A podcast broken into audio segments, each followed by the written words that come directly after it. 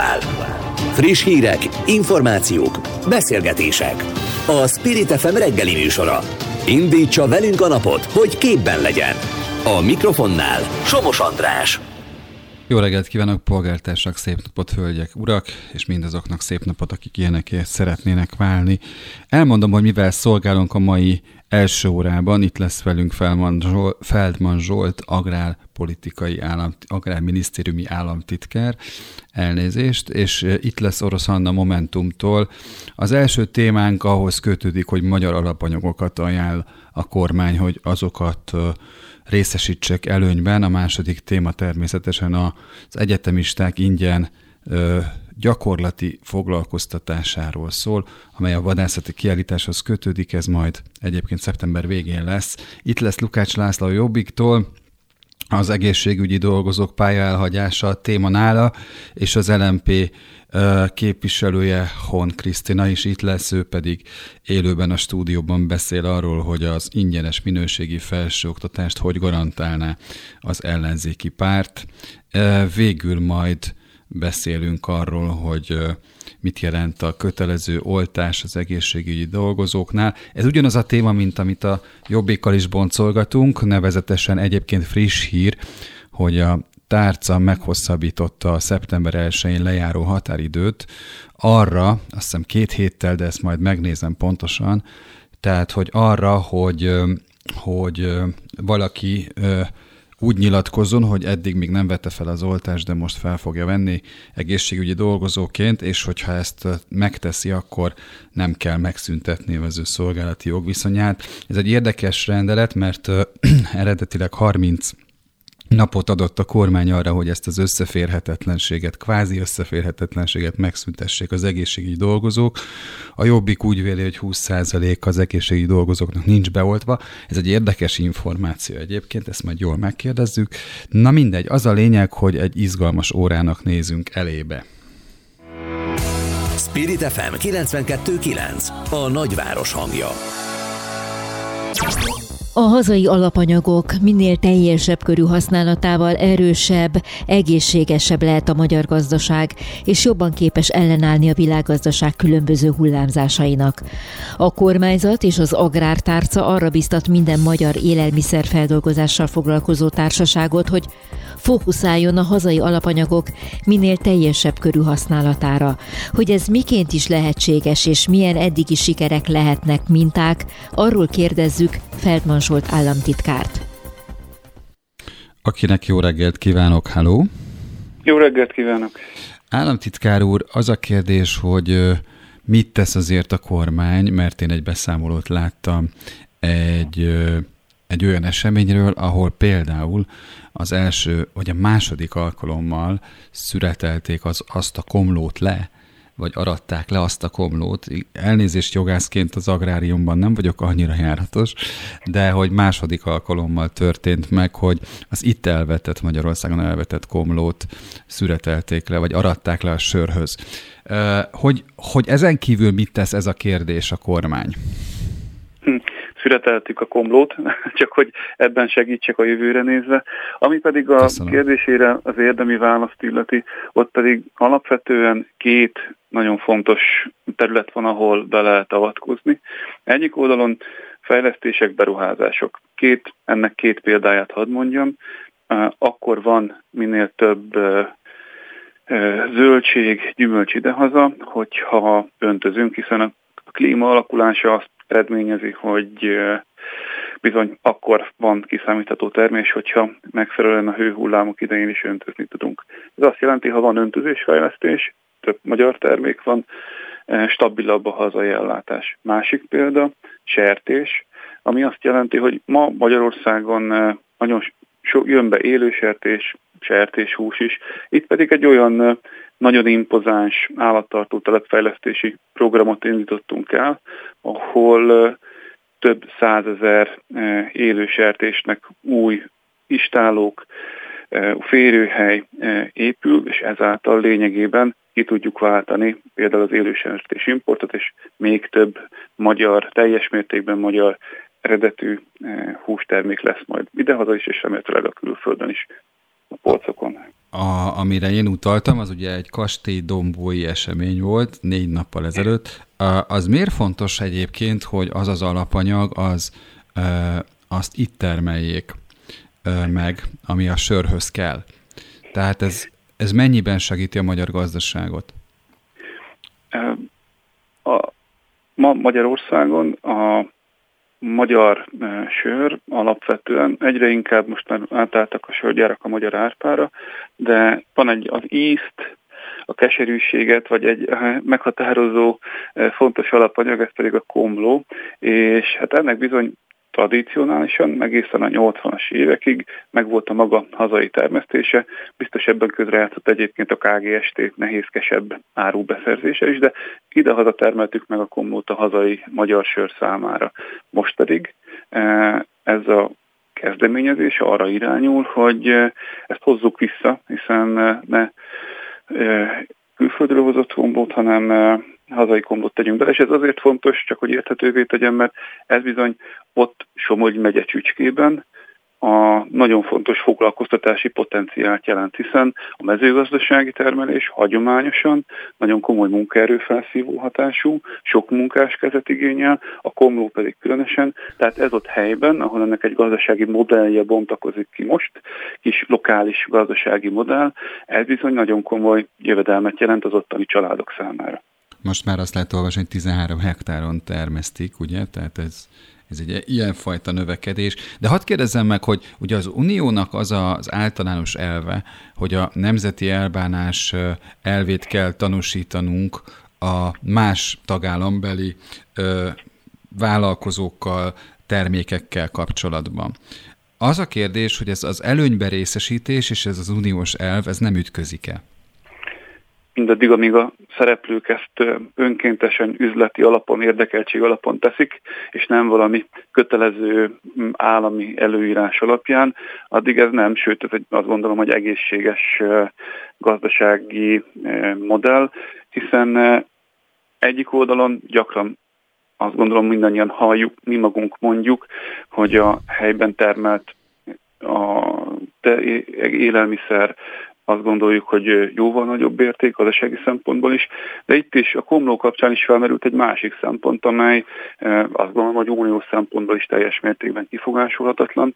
Alapvetően minél több hazai alapanyagot használunk hazai feldolgozó kapacitásainknál, annál kisebb az ökológiai lábnyom annak a termelésnek, hiszen a rövidebb szállítási lánc, a kevesebb e, teherautókkal megtett kilométer óhatatlanul egy e, zöldebb és környezettudatosabb termelést is feltételez. Azt e, a tájékoztatásban lehet követni, hogy a kormányzat a fogyasztás tekintetében a magyar termékek elsődleges választását ezt inkább szeretné. Ugye van egy felmérés, amely azt mondja, hogy két tulajdonságában és árában megegyező termék közül a válaszadók 80%-a a magyar terméket vásárolja a külföldivel szemben, és hogy ezt a magyar termék erőnybe részesítést a pandémia csak, csak ösztönözte. Van-e ilyen visszajelzésük már, és, és hogy erre ráerősítenek-e? Mindenképpen ösztönözte, ezen belül is különösen azt gondolom, hogy a, azok a valóban közvetlen a termelőktől történő e, vásárlási szokások e, gyökereztek meg sokkal jobban, mint amelyek e, korábban voltak egyik oldalon. Tehát az igény ezekre a, a egyértelműen megbízható, olyan értelemben megbízható, hogy tudom, hogy kiállítja elő azt az élelmiszert, azt mindenképpen megnőtt. A másik oldalon pedig a pandémiának ugye az a tulajdonsága, amely azért kereskedelmi vásárlási szokásainkat alapvetően befolyásolta, azért felhozta egész Európában, nálunk kevéssé, hiszen mi inkább azzal küzdöttünk az első mm, március-áprilisi nemzetközi szállítmányozásokban betörtént problémák esetén, hogy hogyan juttassuk ki az árut Magyarországról az exportpiacainkra, de jó néhány olyan országot láttunk, ahol viszont ellátási nehézségek is támadtak bizonyos termékek tekintetében. Tehát ez mindenképpen egy bármely magyar fogyasztó számára is ilyen értelemben kulcskérdés lehet, hogy az ő nem csak kényelme, hanem biztonságos ellátása érdekében ezek a hazai termelő kapacitások egy olyan országban, amely minden adottságát tekintve kiválóan alkalmas volt és alkalmas is lesz a következőkben is élelmiszerelőtásra, ez az élelmiszer itthon biztonsággal előállítódik. Feldman Zsolt, Agrárminisztériumi mezőgazdasági és vidékfejlesztési államtitkár. Köszönöm szépen az interjút. Köszönöm én is, minden jót önöknek. Viszont hallás. Spirit FM, ahol mindenki szóhoz jut.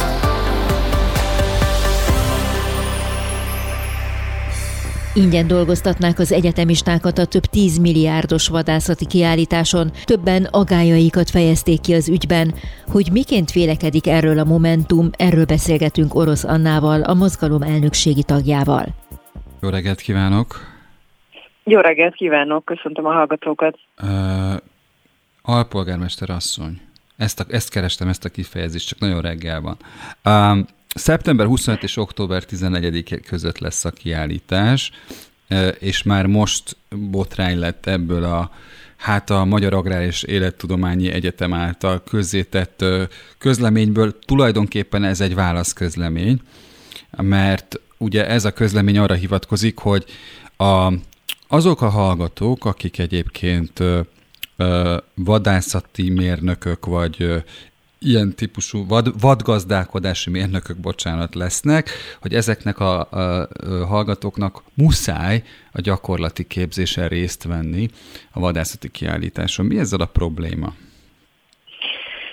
Uh, igen, ugye ez a második hír az elmúlt két hétben arról, hogy a kormány látvány beruházásai miatt egyetemistákat mondjuk a kollégiumokból kitesznek egy pár hétre, most ugye az eukarisztikus kongresszus esetében, most pedig ez a hír, hogy kötelező, hogy részt vegyenek az agrártudomány hallgatói a, a vadászkiállítás megszervezésében. Én azt gondolom, hogy elképzelhető egy olyan világállapot, ahol nincs ezzel az intézkedéssel semmi baj, ahol a kormány vagy a vadászkiállítás szervezői és az egyetem vezetősége ezt jó előre kommunikálja, és ezt tényleg mondjuk hozzátesz a hallgatóknak a tudásához, tapasztalatához, de hogy, de hogy itt igazából abból, ahogy ezt így az utolsó pillanatban kommunikálják le, ahogy másod, harmad közleményekből derül az ki, hogy tulajdonképpen gyakorlatnak ez elszámolható, abból az derül ki, hogy itt egyszerűen arról van szó, hogy a kormánynak van egy, van egy hobbija, jelen esetben mondjuk a vadászat,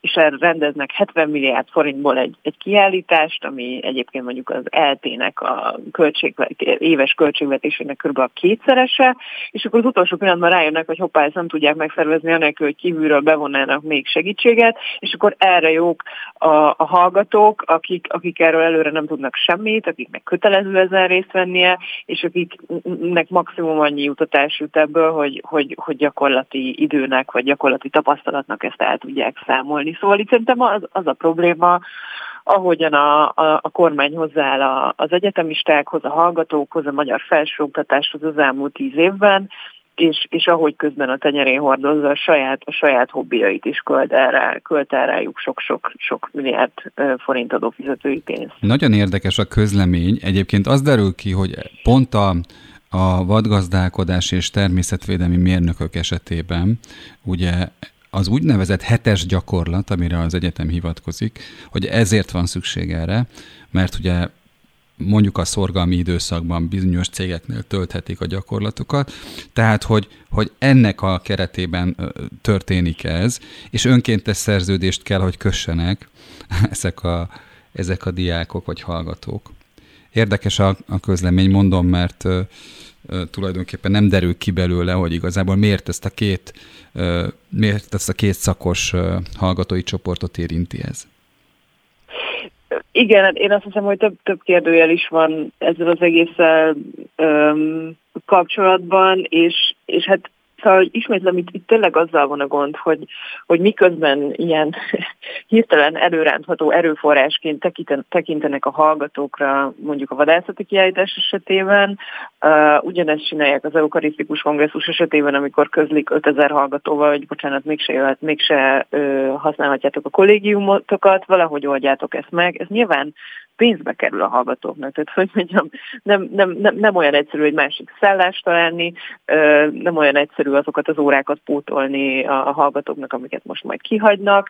Tehát, hogy, hogy, hogy így eszközként tekint a, a de, magyar de, de jó, jó mert, mert kapnak kormány. igazolást, kapnak igazolást a hallgatók, tehát ez, úgy, ez egy jó dolog. Hát kapnak igazolást, de hát mégiscsak, mégiscsak kimarad az életükből a, az egyetemi óráknak az első egy-két-három hete, tehát hogy azt gondolom, hogy, hogy, hogy ezt a tudást valamikor majd, majd pótolniuk kell. Lassan 77 milliárd az összköltsége ennek. Azt mondják, a, az egyébként az átlátszó cikkét olvastam, hogy hogy tulajdonképpen itt a vadászok is megosztanak a tekintetben, hogy milyen természetvédelmi vagy fenntartható fejlődési értékek szerepelnek ebben a kiállításban, és nem arról van-e inkább szó, hogy valakinek ez nagyon-nagyon szívügye, ezért pénzparipa fegyver nem számít. Igen, hát ugye Kovács Zoltán kormánybiztos, aki ennek a vadászati kiállítás megszervezésének a kormánybiztosa, elnézést nem tudom a pontos, pontos titulusát, de ez tartalmilag a lényege, tehát azt ugye lehet tudni, hogy az ő feleségének az üzlettársa is részt vesz ennek a kiállításnak a megszervezésében, és hogy ez a 77 milliárd forint, ez már a sokszorosa az eredetileg tervezetnek, és persze hivatkoznak mindenfélére, hogy te közben felújít, felújítják a Hungexpót, meg, meg egyéb fontos beruházások, fejlesztések történnek, csak hát mondjuk pont a felsőoktatásban azt látják a hallgatók, hogy semmire nincs pénz, omladoznak az épületek, ugyanez van a, mondjuk az iskolákban, csak hogy most így a, a, a tanévnyitó kapcsán őket is megemlítsük, és, és arra viszont van pénz, hogy a kormánynak a, az úri hóbortjára rendezzünk egy, egy kiállítást, és elköltsünk rá 77 milliárd forintot. Biztos, hogy fogunk még beszélni a hallgatókról, meg azokról, akik a kiállításon felszólalnak, és hát a hallgatók bekapcsolódhatnak szakmailag, olvashattuk a közleményt, bekapcsolódhatnak a szakmai előadásokba, úgyhogy azért van pozitív oldala is ennek. Köszönöm, hogy itt volt velem ma reggel. Köszönöm én is. Viszont hallás. Viszont hallásra. Spirit FM 92.9 A nagyváros hangja.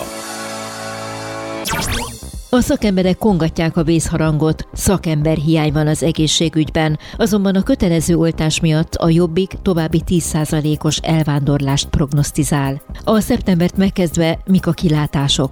Mit látna a Jobbik megoldásnak a helyzetere? Lukács László országgyűlési képviselőt kérdezzük. Akit köszöntök a műsorban, háló!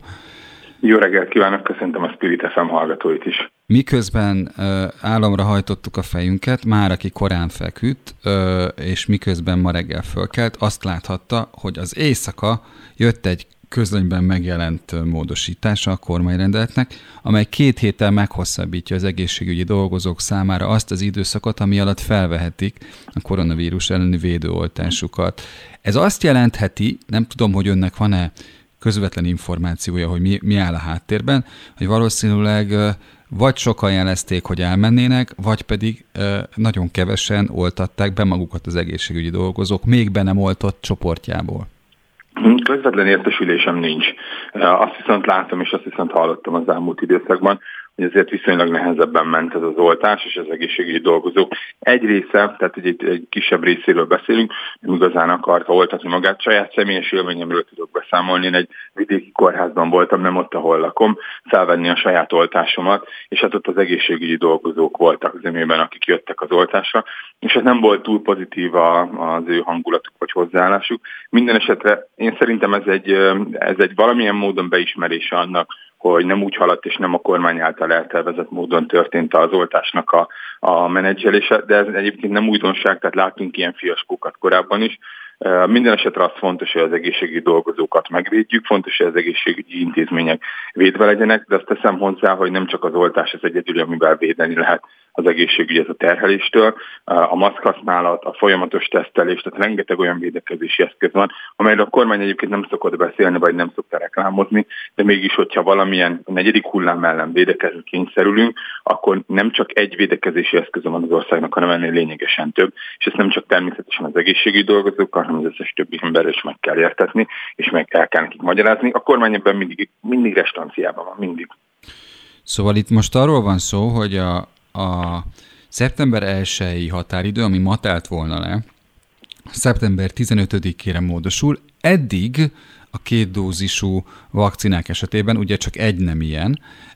Az első adagot kell felvenniük azoknak, akik, akik tovább szeretnének dolgozni egészségügyi dolgozóként. Az a kérdés, hogy a Jobbik az intézkedés mögött nem látja azt a racionális fel, felvetést, hogy hát azok, akik nagy számban találkoznak olyan emberekkel, akik egyébként alapvetően még betegek is, nehogy attól váljon az ő helyzetük súlyosabbá a kórházban, hogy az egészségügyi dolgozó hordozza magát a vírust. De hogy nem, hát nyilván az a célja az egészségi dolgozók oltásának, hogy az intézmények a lehető legnagyobb védettségben legyenek, csak ennek volt egy jókora időszak, amit meg lehetett volna szervezni. Nem újdonság, hogy a nyár alatt kevés minden történik a magyar egészségügyi védekezési rendszerben, mármint ami a járványügyi védekezési rendszert jelenti. Nem voltunk felkészülve a második hullámra, aztán volt utána egy kis lehetőség, bár ott szinte egybecsúszott a harmadik hullám, a második hullám vége, Dolce sikerült felkészíteni megfelelően az intézményeket. Én ezt látom mögötte, és igen, nagy valószínűséggel az is probléma lehet, hogy rengetegen azt is jelezték, hogy egyébként el fogják hagyni az egészségügyet, vagy az egészségügyön belül mások olyan állást fognak keresni, amely nem közvetlenül a betegellátáshoz tartozik. Én ezt azért gondolom veszélyesnek, vagy azért nagyon nehéz ez a helyzet, mert önmagában az, amikor a járvány harmadik hullámában mondjuk úgy, hogy egy kicsit önkényesen a kormány az egészségügyi dolgozók jogviszonyában is változásokat eszközöl.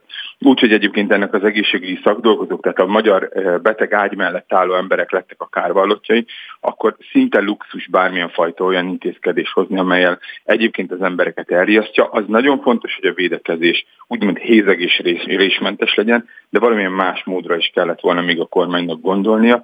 Hát nagyon nehéz helyzetben van egyébként a magyar egészségügy, mert évről évre kevesebb dolgozóval tud számolni, az utánpótlás sem elegendő, ezt is világosan látjuk, és egyre nagyobb az előregedés a szakmákon belül is, tehát egyre többen mennek nyugdíjba, és nagyon kevés utánpótlás van a helyükön. Képviselő, mi a kritika iránya tulajdonképpen? A nem megfelelő felkészülés. Tehát az elmúlt időszakokban a kormánynak rengeteg fajta lehetősége volt, hogy, és ott volt a kezükben, hiszen a jogszabályalkotásban, a, az állam irányításában korlátlan, szinte korlátlan felhatalmazást kaptak. Tehát és nem kellett a parlamenttel se foglalkozni, gyakorlatilag olyan szabályokat hoztak, amelyeket akartak. És így kellett volna felkészíteni az országot a megfelelő védekezésre. Tehát látjuk a legutolsó, legutolsó szakaszában, Magyarország szinte világrekorder lett a halálozásokban, tehát Magyarországon volt az egyfőle jutó halálozásokból egy jó ideig a legtöbb. Záró Sajnos... kérdés, záró kérdés, mert megértem az elején, hogy a Jobbiktól megkérdezem, hogy honnan származik az a Riglajos által elmondott mondat, hogy 20%-os réteg van, akik nem oltották be, még be magukat egészségügyi dolgozóként. Mm-hmm. Én szerintem ez a saját tapasztalataiból is származik, ugyanis eh, Rigla és képviselőtársunk mentőzik, tehát ő folyamatosan dolgozik, mint képviselő, és állandóan műszakban van. Én szerintem onnan származik, illetve volt korábban a független egészségügyi dolgozók szakszervezeténél ilyen felmérés, hogy milyen arányban szeretnék oltatni magukat, és onnan származnak egyébként a pályaelhagyási számok is, amelyre mindig utalni szoktunk, és amit a média is használni szokott. Ezek a dolgozók maguk által is saját körükben mért statisztikák. Lukács László, köszönöm szépen a beszélgetést. Köszönöm szépen. Viszont hallás. Aktuál. Friss hírek, információk, beszélgetések. A Spirit FM reggeli műsora. Indítsa velünk a napot, hogy képben legyen. A mikrofonnál Somos András. Az LNP zöld garancia programja keretében azt ígéri, ingyenes minőségi felsőoktatást biztosítana. Erről beszélgetünk az LNP országgyűlési képviselőjével, hogy miként látják ma az oktatást. És köszöntöm itt a stúdióban a Hon Krisztinát, aki, aki egyébként egyenesen jött az ATV stúdiójából, ami azért jó, mert azok, akik nézték a startot, azok kíváncsian kapcsoltak oda, hogy majd a tanév kezdésről jól beszélget és hall, vagy néz, vagy lát, és erre nem hallott semmit, csak a lélegeztetőgépekről, ami szintén fontos, de most nálunk a tanévkezdésről fogunk beszélgetni. Jó reggelt! Jó reggelt kívánok! Ugye a sajtótájékoztatóján, amit tartott egy videó üzenet formájában, azt mondta, hogy az kevés, hogy előre hozza a kormány a családi pótlékot, mert ugye ilyenkor mindig megteszi, tekintettel arra, hogy beruházásra van szükség a tanszereket illetően, de ön úgy gondolja, hogy inkább egy plusz havi családi pótlék lenne a megoldás. Hát most erre nincs pénz, képviselő asszony. De vadászati kiállítása van. Jó, de ez mennyire demagóg? De ez az igazság. Tehát gigaberuházásokat támogatunk, akár még többet, és még több, és még több pénzt. Ugye a vadászati kiállításnak is a költségvetése már többször emelkedett, erre pedig nincs. Viszont hiába ingyenes a tankönyv, hogyha egyrészt nincs szabad tankönyvválasztás, tehát ugye egységes tankönyveket kell használni. Egyébként az is megterhelni természetesen a szülők kasszáját, de azért, amikor 4-5 ezer forint egy toltartó, akkor azért ezen is el kell gondolkodni. Hogy mennyi? Hát akár 4-5 ezer De miért forint az beszél? Vagy Nem tudom. Mutatja az időt? És töltetlen toltartó. Nem beszélve arról, hogy a rosszabb minőségűek egyszerűen nem fognak a színes ceruzák, tehát hogy nem, nem érdemes, tehát a középkategória az, ami a leginkább használható is ár, árban is mondjuk még elmegy, de hát azért akinek van két-három gyereke, gyerekenként 20-25 ezer forint is lehet akár a beszerzés, is lehet, hogy ebben még a sportfelszerelés nincs is benne. Tehát cipőkkel, váltócipőkkel, tornaruha, stb. stb. Táska, 12-15 ezer forint egy normális táska, mondjuk 7 ezer is lehet már venni, de a 3 ezer forintos két hónapot se bír, saját tapasztalatból mondom. Tehát igazából nem bír ki egy tanévet sok esetben a táska. emlékszem, hogy volt két kék glodgatja, ugye, amikor az ember eh, összerakta a tesi cuccát, de hogy most is ez van, hogy abba is be kell ruházni? Tehát elő van írva, hogy ilyen és olyan színű tornagatja van? Vagy to- Igen. Igen, az A is? legtöbb helyen ugye fehér póló, vagy trikó, mondjuk a fiúk esetében, sötét színű tornanadrág, fekete vagy kék, tehát ebben azért Aha. mondjuk nem ragaszkodnak, de azért vagy fekete, vagy kék. De igen, de szerencsére a gyerekek minden évben nőnek, az én kisfiam is nagyon nagyot nőtt, 10 centit, tehát mindenből kell újat venni ilyenkor szeptemberben, ilyenkor szembesülünk azzal, hogy a, amúgy az iskolában használatos mindennapi ruházatot is általában kinövik a gyerekek egy nyár alatt, szerencsére, tehát az a dolgok, hogy nőjenek, de azért bele kell abba gondolni, most előre udatták a családi pótlékot. Sokaknak a családi pótlék az a havi élelmezéshez vagy rezsifizetéshez kell. Több éve nem emelték meg, mert azt mondják, hogy tulajdonképpen a családi adókedvezmény egy ilyen, ilyen ö, emelésféle. Igen, de azokra is gondolnunk kell, akik mondjuk a pandémia miatt elvesztették a munkahelyüket, stb. Tehát azért ezt, ezt nem lehet ilyen egyértelműen Hát ugye az kimondani. adópolitikán keresztüli szociális intézkedések, azok nyilvánvalóan azokat, azokat fogják kiemelni, akik egyébként jövedelemmel rendelkeznek. Igen. Azok, akik valamilyen okból átmenetileg nem, azok itt nehéz. ö, Olyan, mintha ez a kormány kikezelte volna a szociális érzékenységét, tehát kikezeltette volna. Tehát, hogy mintha egy kicsit betegségként élték volna meg a szociális érzékenység fogalmát, és egyszerűen elfelejtették. Na jó, de akkor, akkor Novák Katalina Demalgon? Én nem tudom, de egyszerűen át kell gondolni az intézkedéseket. Tudom, hogy most az ígéretek földje lesz, jönnek majd a választások, és most mindenre is lesz pénz, és most majd öntik a, a nyugdíjasoknak, és nem tudom kiknek a mindenféle ígéreteket némi pénzzel párosítva, de ezek szerintem átgondolatlanok. Beszéljünk arról, hogy a sajtótájékoztatójának egy nem kis részében a digitális oktatás, jelenléti oktatás kérdéskörével foglalkozott. Mi adja az apropóját ennek, hiszen egyébként az egyik napilap is megszavaztatta, hogy mire szavaznának az olvasók, most mi legyen itt a negyedik hullám küszöbén, és elsőprő többséggel azt hiszem kétharmados arányal az jött ki, bár ez nem reprezentatív, hogy a, a jelenléti oktatásra szavaznak a, a, a hallgatók, nézők, olvasók. Igen, mert a gyermekek lemaradnak sajnos. Tehát egyébként pedig ki lehetett volna már régen dolgozni ennek az egésznek a metodikáját, hogy mi lesz akkor, ha lesz negyedik hullám. Ugye mondogatják, hogy lesz, van, aki azt mondja, hogy nem lesz, vannak, akik már ezen az egészen nevetnek sajnos, tehát van, aki komolyan veszi, van, aki nem. Viszont a gyerekek szempontjából egyáltalán nem mindegy, és a szülők szempontjából sem. Mert ha a szülő nem tud dolgozni, mondjuk egy alsó tagozatos gyerekkel azért minimum otthon kell maradni, hiszen a most úgy megy a digitális oktatás nagyon sok helyen, hogy a tanár egyszerűen elküldi a feladatokat interneten, e-mailben akár, és a, szülő pedig megtanítja a gyereket. Na most ez hosszú távon nem megy, a legtöbb szülő nem alkalmas, még én sem vagyok alkalmas, még, még ha felső, felsőfokú végzettsége van, akkor se arra, hogy tanítsak, hiszen nem tanárnak tanultam, nem tanítónak tanultam, és én úgy gondolom, hogy azok a szülők, akik mondjuk akár még lehet, hogy írni, olvasni se tudnak, ilyenek is vannak, azok még úgyse tudják tanítani a gyerekeiket, és óriási leszakadás van. Ezt a nyáron fel kellett volna mérni, és ezen segíteni kellett volna. Digitális eszközöket biztosítani kéne az iskoláknak. Az iskolák, tehát ne adjunk a családoknak, én ezt értem, de az iskola kapjon annyit, ahány tanulója van, Mert az, hogy felmérik, hogy van-e a családban okostelefon, az nem azt jelenti, hogy a gyereknek van okostelefonja, vagy valamilyen eszköze, és ebben is egységes eszközök kellenének, és egységes felületek, applikációk, amin keresztül a gyereket tanítják. Hát az egyetemet is úgy végezzük most, hogy ülünk otthon, és kamerán keresztül látjuk egymást. Ezt miért nem lehet a, a, oktatásban bevezetni? Egyébként is a technikai újdonságok, mint az applikációk használata, az egy olyan fontos és kiemelt téma volt egy tegnapi cikk szerint egy konferencián, amely a hipersuli programról számolt be, amelyen a résztvevő tanárok azt mondták, hogy a jelenléti oktatásban igenis a lineáris tankönyvszerű haladáshoz képest az ilyen közösségi munkák, projektszerű ö, ö, foglalkozások ö, kellene, hogy domináljanak. Kell annyi tablet egy iskolába, ahány diák van, szerintem, De hát az és oktatás, használni az kell. oktatásunk technikailag nincs azon a szinten.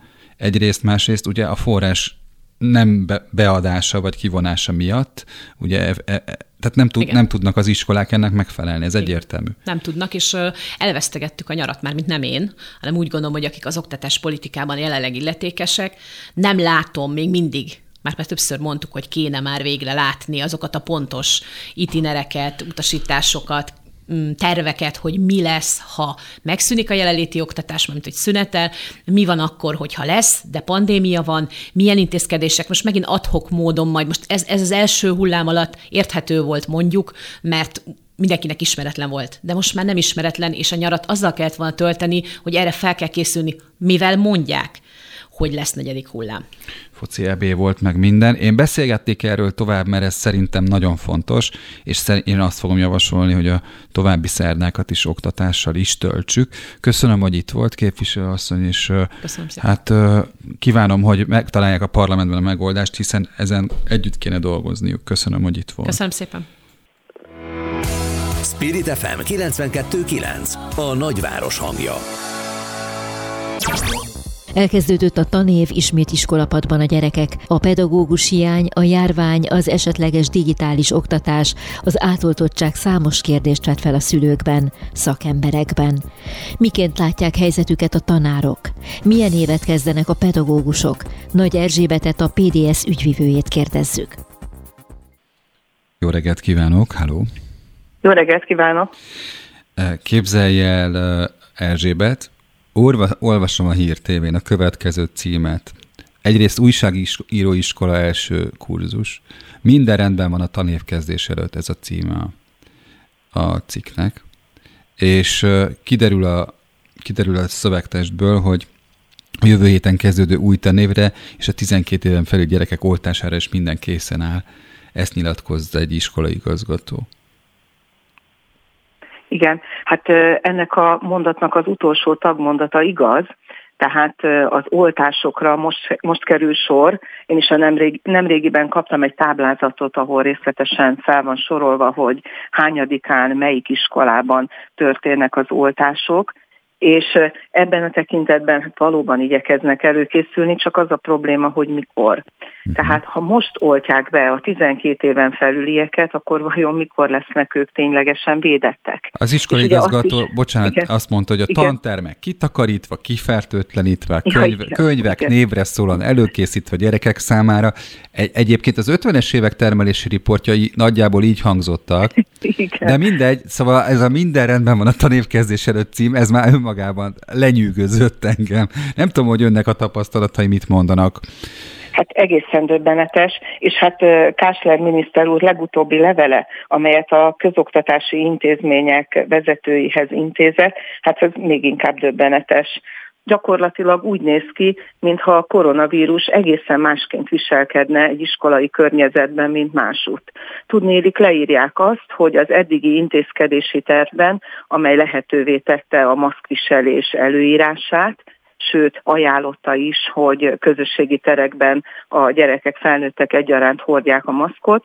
No hát ez nem szükséges. Leírta ugyanazt is Kásler úr, hogy nem lehet megtiltani a maszkviselést. Komolyan ezt írta le. Uh-huh. És egyéb iránt pedig persze mindenféle védő intézkedéseket, óvó intézkedéseket be kell tartani, csak nem tudjuk, hogy azok micsodák egy iskolában, ahol egyébként a távolságot sem lehet tartani, és a 12 éven aluliak fiúak nem lesznek beoltva. Mondjuk Kásler Miklósnak, is... bocsánat, Igen. van egy mentsége, hogy ő onkológus, tehát ilyen, szempont, ilyen szempontból, tehát mondjuk a virológia az lehet, hogy egy, nem egy, nem egy rokon tudomány.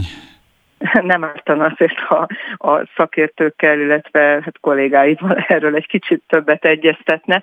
És hát van még egy egészen döbbenetes dolog, tehát ebben a meglehetősen járványnak kitett intézményben az is szabályá fog válni, hogy amennyiben a szülő nem szeretné a gyermekét beengedni az intézménybe, akkor mérlegelje az iskola igazgató, hogy vajon hát indokolt-e, hogy az, a gyermek tanuló hiányzását az intézményvezető igazolja-e. Tehát nem okvetlenül jelent, ezt le is írja Kásler úr, hogy a járványhelyzet nem okvetlenül szolgál alapos indokként arra, hogy a tanuló mulasztását az igazgatónak a rendeletből fakadóan kötelezően igazolni kelljen. Ez is azért egészen elképesztő, teljesen kiszolgáltatottá teszi az egyébként járvány miatt aggódó szülőt, és ha ehhez hozzátesszük azt, hogy eddig sem voltak ismertek a járványügyi adatok területi megosztásban. Nem tudják az intézményvezetők, hogy az adott településen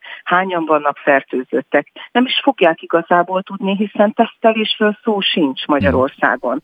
Míg a korábban labornak nevezett Ausztriában ugye heti háromszori teszteléssel indul a tanév, és hát számos más európai országban is, itt nálunk erről szó sincs, tehát de az iskola igazgató majd mérlegeljen. Szóval ilyen egészen elképesztő viszonyok közepette indul a tanév, és akkor még nem beszéltünk a döbbenetes pedagógus hiányról, arról, hogy a pályakezdők, ha megérkeznek az intézményekbe, ahogy én azt már többüknél tapasztaltam, amikor megnézik az első bérjegyszéküket, akkor sírva menekülnek, vagy legalábbis igyekeznek minél előbb másik szakmát, másik foglalkozást találni maguknak, mert 150 ezer forintos nettó fizetésért nem igazán vállalható ez a szakma, hiszen még ebből az alapvető megélhetés sem biztosítható. Ügyvéve azt, hogy viszont van a kormányban egy szövetségesük, nem tudom, hogy, nem tudom, hogy figyelte. Igen. Ő ugye Novák Katalin, aki, Jó, aki, aki nagyon erőteljesen, lehet, hogy az önök közleményének hatására határolódott el Paraglászló kijelentésétől, Ugye Igen. csak a, lehet, hogy akik, akik mondjuk átaludták az elmúlt két napot, elmondom, hogy Parag László ugye azt mondta, hogy neki van egy csomó homoszexuális barátja, és hogy ők kitűnő intellektuális felkészültségek, mondjuk akkor nem tudom, hogy Parag Lászlóval hogy beszélgetnek, de mindegy, ez csak záró, zárójelbe zárva. De ugye ezt csak azért jegyzem meg, mert ugye azt mondja, hogy azt már nehezen viselem, amikor mondjuk a kilenc éves kisfiamat a tanár úgy segíti fel a létrán vagy a kötélen, hogy egyébként tudom róla, hogy a fiúkhoz vonzódik. Szóval, Igen. hogy ugye mit szól ahhoz, hogy az egyik miniszter ez tulajdonképpen önökkel van? Hát nem tudom, hogy mennyiben van velünk, mert én azt úgy gondolnám, hogy alapvetően ettől a törvénytől kellene elhatárolódnia, hiszen Parag úr mit tett? Nem tett mást, mint ami a törvényben is foglaltatik, a pedofiliát a homoszexualitással összemosta. Ugye, tehát feltételezve azt, hogy ha valaki, valakinek a nem identitása a heteroszexuálistól eltér, akkor egyúttal netán esetleg pedofilis, tehát az ő kisgyerekére veszélyes lehet. Hát sajnos ez a szellemiség rejtőzik ebben a számunkra nem pedofil, hanem inkább homofób törvénynek nevezett legújabban elfogadott törvényben, ahol ugye LMBTQ csapatoktól féltik az iskolákat, akik majd megrontják esetleg a gyermekeket. No hát ő ezt a szellemiséget vitte tovább, és, és mondta el egy konkrét eseten keresztül, egészen, hát szóval nem, nem is tudom tényleg szavakkal hát minősíteni, miféle primitív hát elgondolás alapján. De igazából ez tükröződik sajnos a törvényben, tehát ezt kellene nagyon sürgősen visszavonni, ezen kellene változtatni, és akkor lenne velünk Novák Katalin.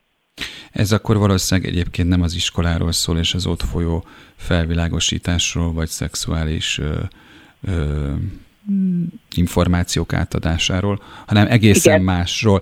Nagyon köszönöm Nagy Erzsébetnek, a PDS ügyvívőjének. Annyit hadd mondjak egy mondatként, hogy tényleg szeretném a közvéleményt arról megnyugtatni, hogy sem homoszexuális irányultságú, sem pedig heteroszexuális irányultságú tanárok esetében sem megengedett a pedofília és az ilyen jellegű hát, ténykedések a, az iskola világában, az óvoda világában is bűncselekménynek minősülnek. Nem szabad ezeket összemosni, legalább a közvéleményben legyen ez tudott. Köszönöm szépen az interjút.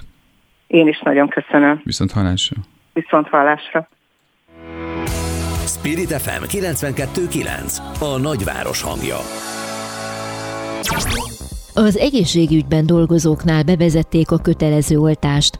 A törvényi előírás felülírja a munkaszerződést, így nem csak új szerződést nem köthetnek olyan egészségügyi dolgozóval, aki nem oltatja be magát szeptemberig, de a régieket is fel kell mondani emiatt. Zeller Judittal, a TASZ szakértőjével beszélgetünk, milyen lehetőségek előtt állnak a dolgozók és a munkáltatók, miként is néz majd ki az átállás. Jó reggelt kívánok a TASZ munkatársának, szakértőjének. Hello. Hello. Hello. Igen. Jó reggelt kívánok. Most már hallom. Köszönöm, Igen. köszönöm szépen, hogy itt van. Azt olvastam, hogy Franciaországban a kormány arra kötelezett két és fél millió dolgozót, hogy beoltassák magukat. Az a kérdés, hogyha más ha más országoknak ez a gyakorlata van, ez a joggyakorlata, akkor nálunk egy olyan országban, ahol az Alkotmánybíróság foglalkozott korábban a kötelező oltással, mint problematikával, milyen kifutása lehet ennek? Hát alapvetően nyilván az, hogy föl lehet itt állítani egy szempontrendszert, és akár meg lehet határozni olyan munkaköröket pontosan, és ezt itt hangsúlyoznám, hogy, hogy pontosan meg kell határozni, amiknél kötelező lehet a védőoltás. Az, azt hiszem, hogy jellemző az eddigi jogalkotásra, nem feltétlenül csak erre a rendeletre, ami a kötelező oltásról szól most az egészségügyben, hanem általában a COVID-dal kapcsolatos jogalkotásra, hogy nagyon elnagyolt mivel a kötelező védőoltás az egy nagyon súlyos jogkorlátozás, az önrendelkezési jogba való beavatkozás, ezért kell precíz szabályozás és egy jól körülhatárolható kör, hogy ki az, akire kötelező ez az oltás. Az, az mindig hivatkozási alap, tehát azok számára, akik egyébként úgy döntenek, vagy úgy döntöttek eddig, hogy nem élnek az oltás lehetőségével, hogy a, az Európa Tanács az év elején hozott egy döntést ugye? Azt hiszem 2021. január Ez egy ajánlás igen. igazából, igen, ö, valóban. Ö, ugye ebben az ajánlásban nagyjából az szerepel, hogy sok minden más mellett, hogy hangsúlyozni kell az állampolgárok felé, hogy ez az oltás ez nem kötelező. Ez, ez egy ajánlás, ahogy mondtam is, tehát hogy nem lehet igazából számon kérni az államokon, hogy ezt ö, nem, de hát, hogy mondjam, nincsenek szankciója, következménye, hogyha ezt nem tartják be. Tehát ez egy iránymutatás jellegű dolog. És hát adódhatnak esetleg olyan helyzetek, amikor elképzelhető, hogy ezt bizony fölül kell írni, de még egyszer hangsúlyozom, hogy ennek egy nagyon alapos indoklása kell, és hát nem lehet általánosan, hanem leginkább szűk körben lehet ezt felülírni. A jogegyenlőségre oly érzékeny Franciaország esetében ugye ez már tény, Magyarország esetében meg most hát látjuk, hogy, hogy az lesz, hogy, hogy ugye kötelező oltás lesz. Ez akkor, ez az Európa tanácsi ajánlás, ez, ez papucsora pamut volt, nem? Hát azért nyilván a, nem véletlenül részes állam a Magyarország sem az Európa Tanácsnak. Tehát, hogy ez nem csak egy nem csak egy, egy vicc vagy egy jelképes részvétel, tehát itt nyilván van egyfajta értékközösség azok között, az államok között, akik ebben részt vesznek ebben a szervezetben. Az, el, ezek... bocsánat, az elmúlt tíz évben ön látta, hogy valamelyes nekünk irányadó, hogy mondjuk Strasbourgban mit mondana? Hát ez most azt hiszem, hogy nagyon messzire vezetne, és nem is annyira kapcsolódik ez a konkrét témához. Persze, nagyon sok intézkedést kritikával lehetne illetni, ami a Strasburgi döntések Judit, követte, vagy éppen nem követte. Helyzetbe hozom jogászként, jó? Tehát a, körülmények olyan fo- fo- fokú megváltozásáról van ez szó itt, amit még Strasbourgban se láttak az év elején. Nevezetesen, hogy ilyen erőszakkal, ilyen dinamikusan terjed a vírus, amely igényli, hogy megváltoztassák a, a, a formulát. Hát lehetséges, erről azt hiszem, hogy egyébként egy járványügyi szakértőt kéne megkérdezni. Tehát, hogy most pontosan milyen veszéllyel jár az, hogy visszatér a negyedik hullám, hogy mutálódik a vírus, stb. Én egyébként ezt nagy problémának tartom, hogy erről nagyon kevésszer hallunk járványügyi szakértőket, és ezeknek a döntéseknek, és nagyon sok más kormányzati döntésnek egyszerűen nem látjuk a tudományos alapját, nem látjuk azt, hogy szakértők azt mondanák, hogy igen, most erre van szükség, mert ez lesz számunkra a legjobb megoldás. Miért is kérdezem ezt? Mert ugye akinek van egy érvényes munkaszerződése, az úgy érezheti, hogy, hogy valami olyasmit szabályoz a a törvényhozó, vagy mondjuk a kormány, ugye, mert ott kormányrendeletről van szó, amely, amelyről nem volt szó az összerződésében. És akkor azt mondja a jog, hogy ugye megváltoztak a körülmények, vagy azt mondhatja esetleg, de lehet erre hivatkozni, és mit tehet a dolgozó, hogyha egy ilyen érveléssel fut szembe? Ö, hát alapvetően igen, ez egy nagyon kritikus pontja ennek az egésznek, hogy amikor megkötötték az érintettek a munkaszerződésüket, illetve hát ugye a szolgálati jogviszonyszerződésüket, akkor erről még nem volt szó, hogy ilyen kötelező oltást be fognak vezetni. És hát egy nagyon drasztikus szankciója van ennek az oltás fel nem vételének, méghozzá egy azonnali hatályú felmondás, amit hát én mindenképpen úgy értékelnék, hogy ez egy túlságosan súlyos szankció. Hát mert, mert ugye ha valaki részegen tántorog a munkahelyén, ugye akkor van azon a hatályú, vagy valami olyan kötele, súlyosan megszegje a kötelezettségét, lényeges kötelezettségét ráadásul, ugye? Ezeket mondja a jogszabály. Igen, igen, tehát a munkajogi igen. háttérszabályok igen. abszolút ezt mondják, igen. Tehát ezzel nem áll, hogy úgy mondjam, párhuzamban, vagy nem áll arányban a kötelezettség szegéssel ez a fajta szankció, és hát ugye különösen méltánytalan az, hogy ez azzal is fog járni, mint hát minden azonnali hatályú felmondásnál, hogy nem fog végkielégítést kapni az illető, hogy nincsen felmondási ideje a, a munkavállalónak, Úgyhogy igen, valóban ez, ez mindenképpen egy nagyon kritikus pont, és egy nagyon támadható pontja ennek a rendeletnek. Hát eddig nem voltak túlterheltek a munkaügyi bíróságok, ugye erőteljesen lecsökkentek a munkaügyi perek, de most lehet, hogy ez, ez ügyben e, egy kicsit megsorozzák majd a fővárosi munkaügyi bíróságot. Köszönöm, hogy itt volt Judit, és bármikor szívesen vállalok egy kis jogászkodást a műsorban. Köszönöm szépen, viszontlátásra. Viszont hallásra. Aktuál. Friss hírek, információk, beszélgetések. A Spirit FM reggeli műsora. Indítsa velünk a napot, hogy képben legyen. A mikrofonnál Somos András.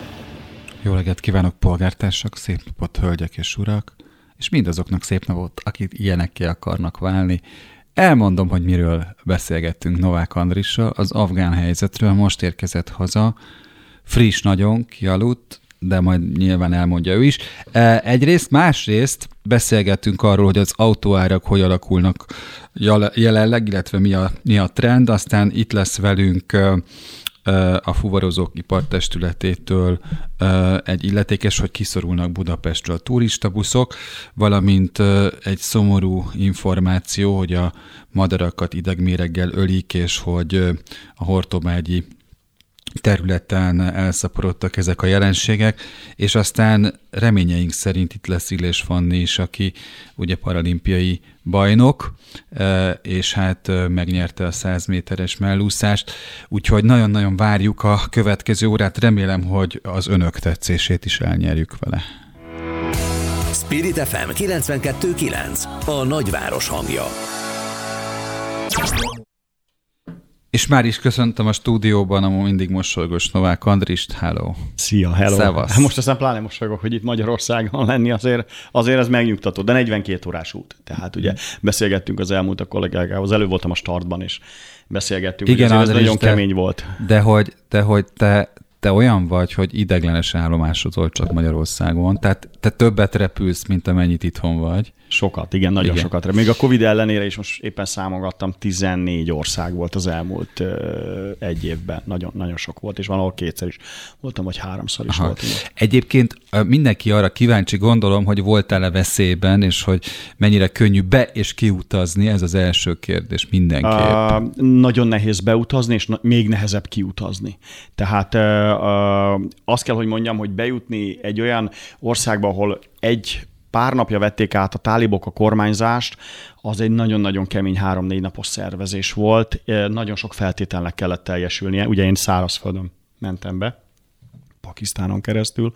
Hát először is kellett pakisztáni vízum, kellett a táliboktól engedély, meg kellett találnom a fixert, aki vár engem, a biztonsági embert. Az a mi sofer. a fixer? A fixer az, akik a külföldieket eh, kísérgetik, akik eh, elintézik nekik a papírokat, adnak neki, szerz, szereznek neki SIM-kártyát, hogy legyen 4G, tehát hogy legyen adatforgalom, hogy tudjunk kommunikálni. Ugye, hogyha nem tudunk kommunikálni, nem tudok élőzni, akkor ugye nincs értelme kimenni. Ugye az egésznek az az értelme, hogy nem arról van szó, hogy én nagyon boldog vagyok eh, Kabul fővárosában, hogy tradicionális afgán kajákat teszem, hanem az az érdekes, hogy meg tudjuk mutatni, el tudjunk róla beszélni, hogy mi történik ott. Ahhoz viszont nekünk kell kommunikálni, és ez egy nagyon komoly feladat. És a Fixer intézi ezeket. Tehát, hogy eh, afgán ismerősök eh, kerestek nekem olyan embert, aki beszél angolul, tud tolmácsolni. Ugye három-négy nyelven kell beszélni ahhoz, hogy tudjunk dolgozni, hiszen kint beszélnek, beszélik a pastut, a, a fárszit, meg a dárit, eh, és a tálibok is egyik fele ezt beszéli, másik fele azt, ugye tudnia kell angolul, hogy velem kommunikáljon. Tehát ez egy feltétel volt, és ez a csomó feltétel teljesült múlt héten, hétfőn,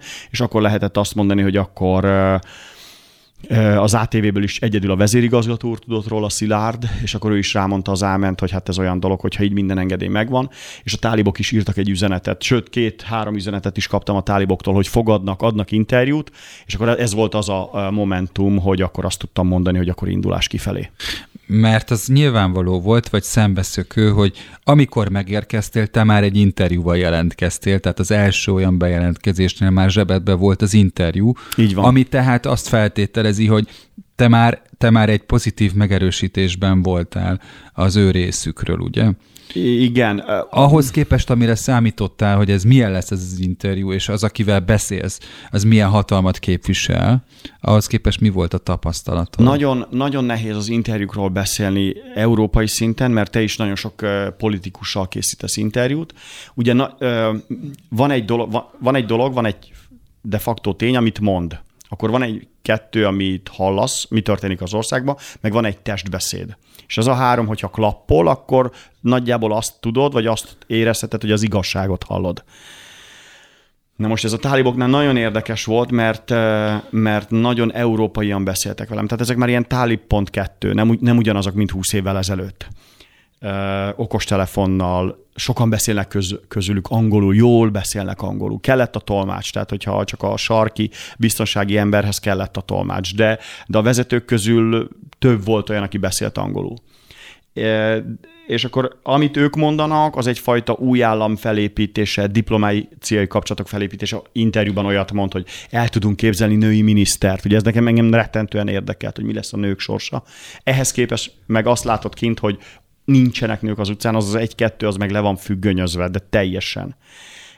Az, az teljesen természetes kép, hogy egy platós teherautóra hátra bedobják a gyereket, a kutyát, a tehenet, meg az asszonyt, és a férfiak ülnek elől. És a nő hátul le van függönyözve, de teljesen. Szóval mást látsz, és mást mondanak. De valahol mégis lehet nekik hinni, mert valahogy nagyon nyomják ezt a és nem tűnik propaganda dumának, hogy ők most mégiscsak egy országot akarnak építeni. De közben meg vannak olyan hírek, hogy nagyon nehezen hiszel nekik, hiszen az afgán köztévéből meg hazaküldik a női műsorvezetőket, meg riportereket, és nem engedik dolgozni. Azt mondják, várjanak, még nem döntöttek a sorsukról. És az nem is vezető beosztás. Tehát, hogy... Magyarul nem elbocsájtották, hanem felfüggesztették őket. Ezt nem hiszem, hogy az afgánok ezt ilyen jogi terminus technikussal fogalmazták meg, maradjatok otthon, szerintem csak ennyi, mm-hmm. jobban teszitek, ha otthon maradtok kolléganők. A kereskedelmi tévékben még dolgoznak műsorvezetők, nincs az arcuk befedve, de kendő van a, a fejükön. Na most azt lehet olvasni, hogy például az oktatásban az egyetemek Ken még, még nem küldték el a nőket. Ö, nem mennek most az egyetemek, minden leállt. Ö... Nincs, nincs, nem küldtek el senkit, leállították az oktatást, nem tudják a, az egyetemek vezetői sem. Nekem egy egyetemista srác volt az egyik tolmácsom, és már végzett, bocsánat, tehát megmutatta, hogy melyik egyetemre járt. Ideiglenesen leállították, nem tudják, hogy mi történik, hogy elind, elmerjék-e indítani, mert azért ilyen szempontból európaizálódtak az egyetemek, női diákok, lányok tanulnak, női tanárok, női professzorok vannak, ami tök menő, mert hogy jó irányba mennek. Tehát vannak jó hatásai is az amerikai jelenlétnek. De már ez azt jelenti, hogy, hogy az elmúlt 2001 óta, tehát a, az elmúlt, ki kéne számolnom, 20 évben e, már kitermelte a saját e, pedagógus nőpedagógus állományát az ország? Igen, igen, igen, Aha. igen, igen. Mert, mert bocsánat, csak itt azt lehetett olvasni, hogy a koedukált osztályokat ö, szüntetik meg, de hagyják a, a nőket tanulni. Uh, nem működnek most az egyetemek. Tehát De most az egyetemektől elvonatkoztatsz. Nem, nem lehet tudni, hogy mit fognak még hagyni. Tehát azért mondtak ilyet is, meg mondtak olyat is. Nem lehet tudni, hogy ez akkor fog bebizonyosodni, amikor két-három hét, de lehet, hogy két-három hónap, de lehet, hogy egy év, tehát nem tudom mennyi idő alatt indítják újra. Valószínűleg nem az egyetemek, egyetemek indítása most a tálibok legfőbb problémája, sokkal jobban érdekli őket a nemzetközi kapcsolatok és a repülőtér újraindítása, illetve a diplomáciai kapcsolatok és a biznisz elindítása. Na most nem kell félteni a, a nagy országokat, hogy Kína, Törökország, Katár már ott vannak. Tehát ugyan kicsit olyan a képlet, mint Szíriában, ahogy kimentek az amerikaiak, már is ott voltak az oroszok megmondom őszintén, ha nagyon-nagyon sok milliárd dollárra rendelkeznék, én is mennék. A legnagyobb biznisz most uh, Afganisztán, tele vannak aranyjal, ezüsttel, a mákültetvényekről hihetetlen nagy bevételeik vannak. A kínaiak már azt ajánlották, hogy ingyen építenek autópályákat úgy, hogy Afrikában, majd utána cserébe koncesziósként működtetik, stb. stb. Tehát akinek most pénze van, Afganisztán... Jön a Belgrád-Kabul vasút.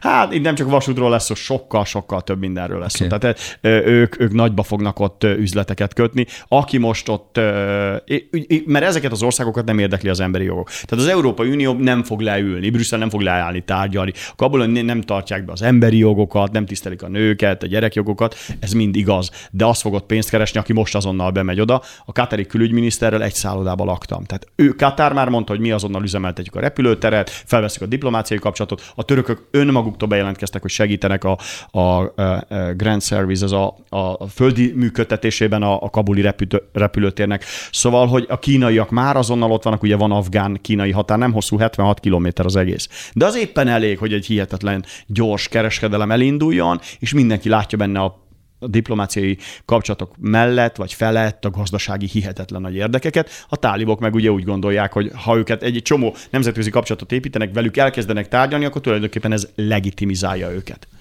Andriskám, eddig tartott, viszont én nagyon szerettem volna még beszélgetni. Lehet, hogy folytatjuk adáson kívül. Gajdos ami ugyanezt mondta az előbb a start, hogy még annyi kérdés lenne, de hát foly, folytatódik az adás. Mesélek még, holnap egyenes beszéd, világhíradó különkiadás, jövök a heti naplóba, lesz, leszek itt a Daninál, a Média egyben, uh-huh. a, a Spirit fm szóval most lesz, lesz a nő, Nők Lakja Café, egy nagy, nagy interjút készít. Uh-huh konkurencia, de el lehet mondani, nem is konkurencia, Balázsékhoz is megyek péntek reggel. Szóval sokan, sokan szeretnének erről hallani, és megpróbálok minden történetet elmondani, és a, a meglátást. Figyelni fogunk, Andris, és arra számítunk, hogy még azért itt is tudsz egyszer műsort készíteni. Köszönöm, hogy itt voltál. Köszönöm. Üzleti szektor. A Spirit FM reggeli műsorának gazdasági percei. Üzleti információk, ingatlanpiaci adatok, pályázati lehetőségek, gazdasági hírek. Minden, ami anyagilag fontos lehet. Az elmúlt napok híreiben több autógyártól is a termelés leállításának hírét hallhattuk alkatrészhiány miatt. Márkonyi Gáborral autópiaci szakértővel beszélgetünk, miként hat majd mindez az autópiacra, mikor és miben hozhat mindez majd változást. Akit szeretettel köszöntök a műsorban, jó reggelt kívánok! Jó reggelt kívánok, köszöntöm a hallgatókat! Hát az a kérdés, hogy mint az ingatlanoknál, hogy visszatér a normális kerékvágásba minden, vagy nem? Biztos, hogy nem mostanában. Egy dolgot kell rögtön az elején kiemelni, egy, egy olyan helyzet elé állt az autóipar minden nehézség ellenére itt a koronavírus kapcsán, és erre is kitérhetünk még majd mindjárt, amelyre évtizedek óta, szó szerint évtizedek óta nem volt példa. Méghozzá azért a helyzet elé, hogy nagyon régóta először ő árazhat. Ez a kellemes meglepetése a, a chip hiánynak, ami tapasztalható. A kellemetlen meglepetése ennek a kérdésnek nyilván az, hogy globális szinten a termelésnek akár 10-15%-a is kieshet, tehát jóval kevesebb autót képesek gyártani globálisan az autógyártók, független attól, hogy mely autógyártókról beszélünk, európaiakról, kínaiakról vagy amerikaiakról, szinte mindegy. Tehát jóval kevesebb autót képesek gyártani, mint amennyire kereslet lenne. Ez ugyanakkor azt a nagyon egyértelmű hozadékát adja a dolognak, hogy nem kell különösebben nagy erőfeszítéseket tenniük, amikor az autóikat értékesíteni próbálják. Tehát nem muszáj azokat a hatalmas kedvezményeket adniuk, nem a vevő diktál, nem az a helyzet van most, ami, amihez már hozzászoktak a vásárlók nagy részt, hogy gyakorlatilag árajánlatokat lobogtatva, egymás alá licitáltatva próbálnak még egy bört lehúzni az autógyártókkal, akiket nyilván nem kell sajnálni ebben a dologban, de a nagyon kiugró EBITDA adatok, tehát azok az adatok, amelyek ugye az adózás és a, a különböző dolgok levonása előtt a kvázi nyers haszonkulcsot fejtik, hogy így nagyon egyszerűen fogalmazunk, azok ki, kiugróak minden egyes komolyabb autógyártónál. Tehát amíg 2-3 százalékos forgalmazányos eredmény sem volt egy, egy gyenge eredmény mondjuk tömegautógyártók esetében, úgy most inkább a 10% környékéhez tendálunk és ezzel párhuzamosan egyébként azt a stratégiát futtatja a legtöbb autógyártó, hogy visszafogja a túlkapacitásait, amelyek ugye a legerősebb mérget jelentik alapvetően a profitabilitás szempontjából. Tehát eleve kevesebb autógyártására készülnek, a piac alapvetően jól alakult, tehát van nagy kereslet az autók iránt, és ennek megfelelően nem muszáj nagy kedvezményeket adni ahhoz, hogy sikeresek legyenek az autópiacon. Ez ugye egy irányba viszi tovább a dolgokat, a rettenetes drágulás irányába. Tehát ahogyan láthattuk az elmúlt egy-másfél évben, és ahogy ez egyébként prognosztizálható is volt, nagyon nem fognak szállni az autóárak, itt még nincs vége ennek a képletnek. Amit, le, amit lehet olvasni, hogy a mikrocsipek hiánya a magyar Suzuki-nál például leállást eredményezett már másodszor, meg az, hogy amiről beszél, hogy tulajdonképpen nincs olyan lábon álló autó, ez persze úgy így értelmezhető, hogy keréken álló autó, ami ne adható el azonnal. E, ez ugyanannak a jelenségnek a két oldala. Viszont ugye én, nekem itt volt egy amerikai, Amerikában élő barátom, aki azt mondta, hogy mi korábban ugye azt, azt lehetett látni, hogy bemegy a szalomba a polgár, és kihozza az autót, most tulajdonképpen azzal a magyar jelenséggel kell, hogy szembenézzenek az amerikaiak is, hogy, hogy hónapokra előre nem tud, nem tud autóhoz jutni.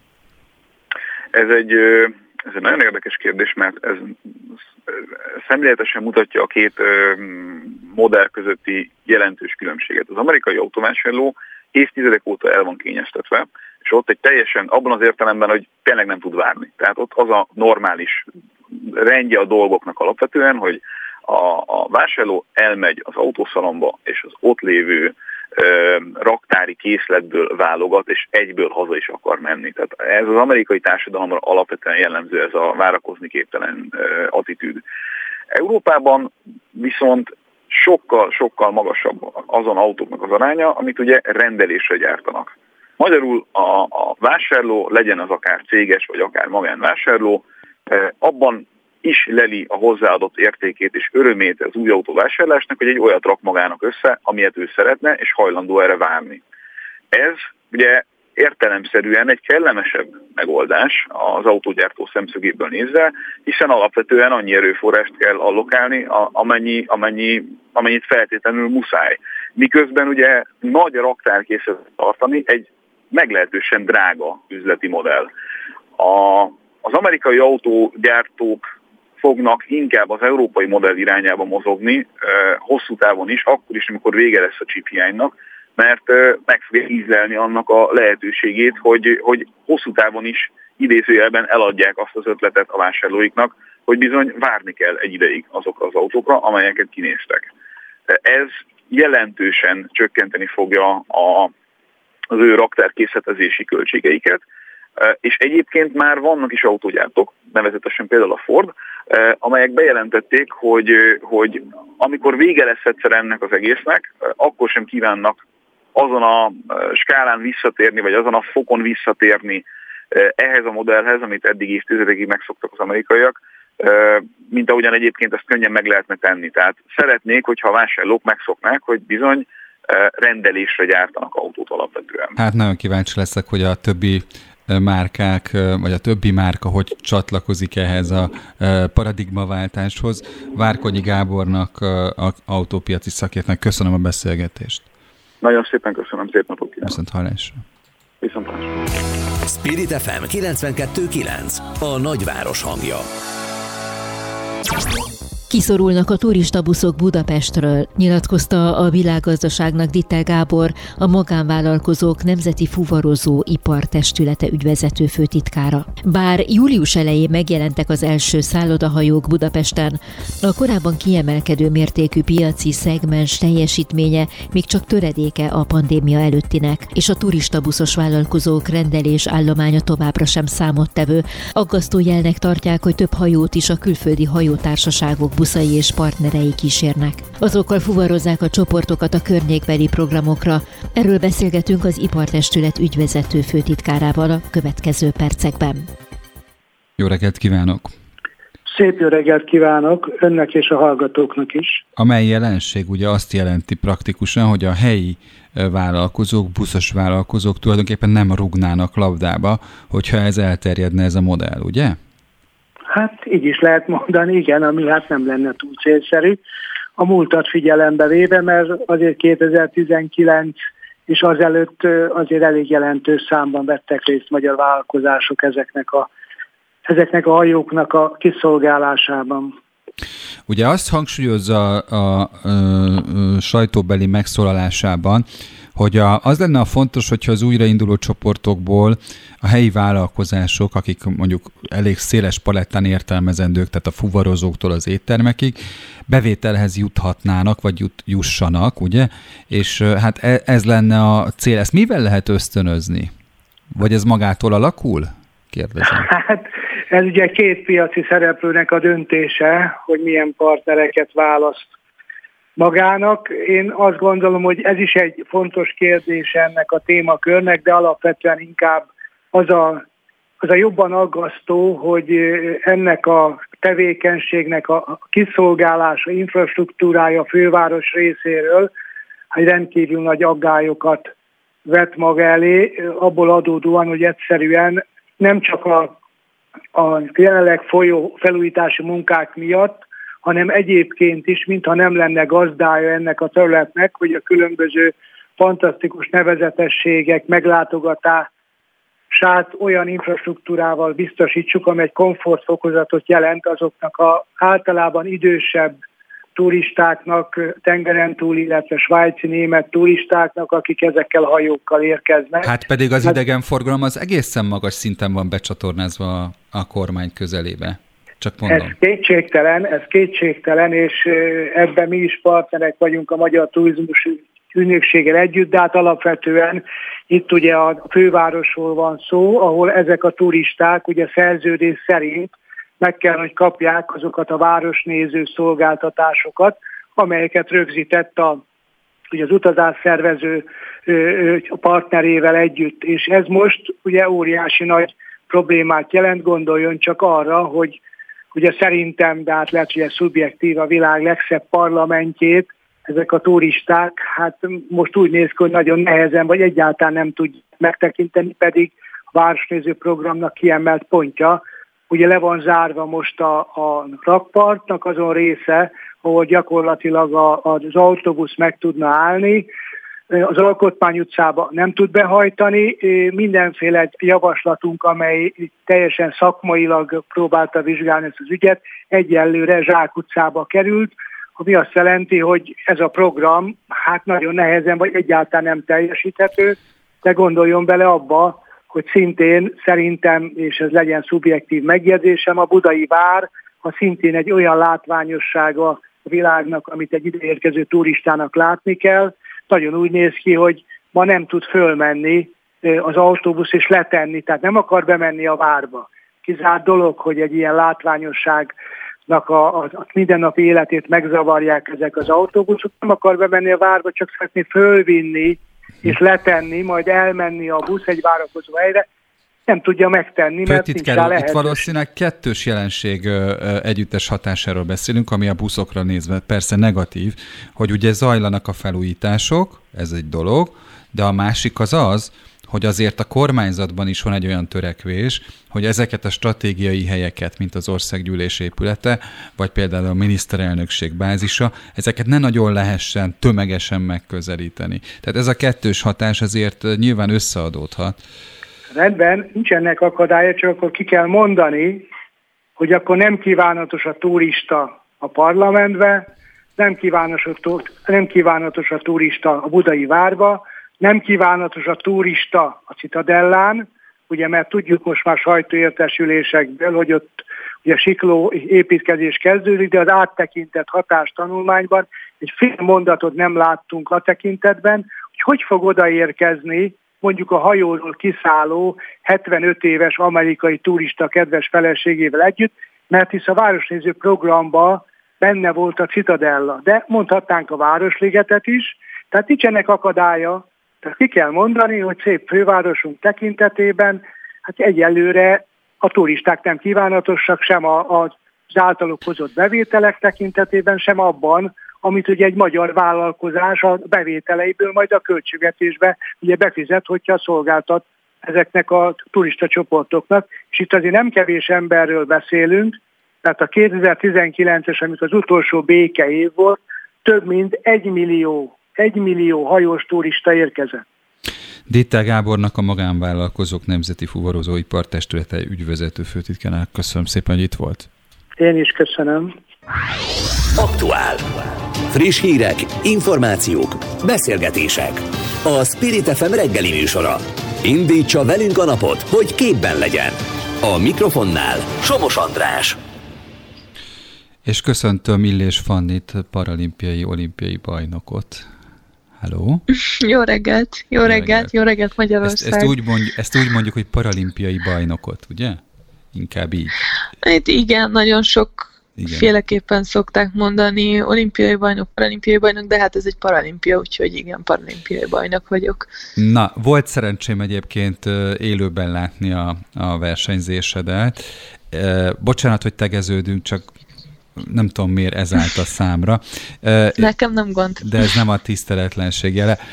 És nagyon feltűnő volt, ugye mindenki azt mondta a szám előtt, hogy ugye azért, mert olyan időket úsztál, amilyeneket az előfutamokban, azért te vagy a magas esélyese a számnak a 100 méteres mellúszásban.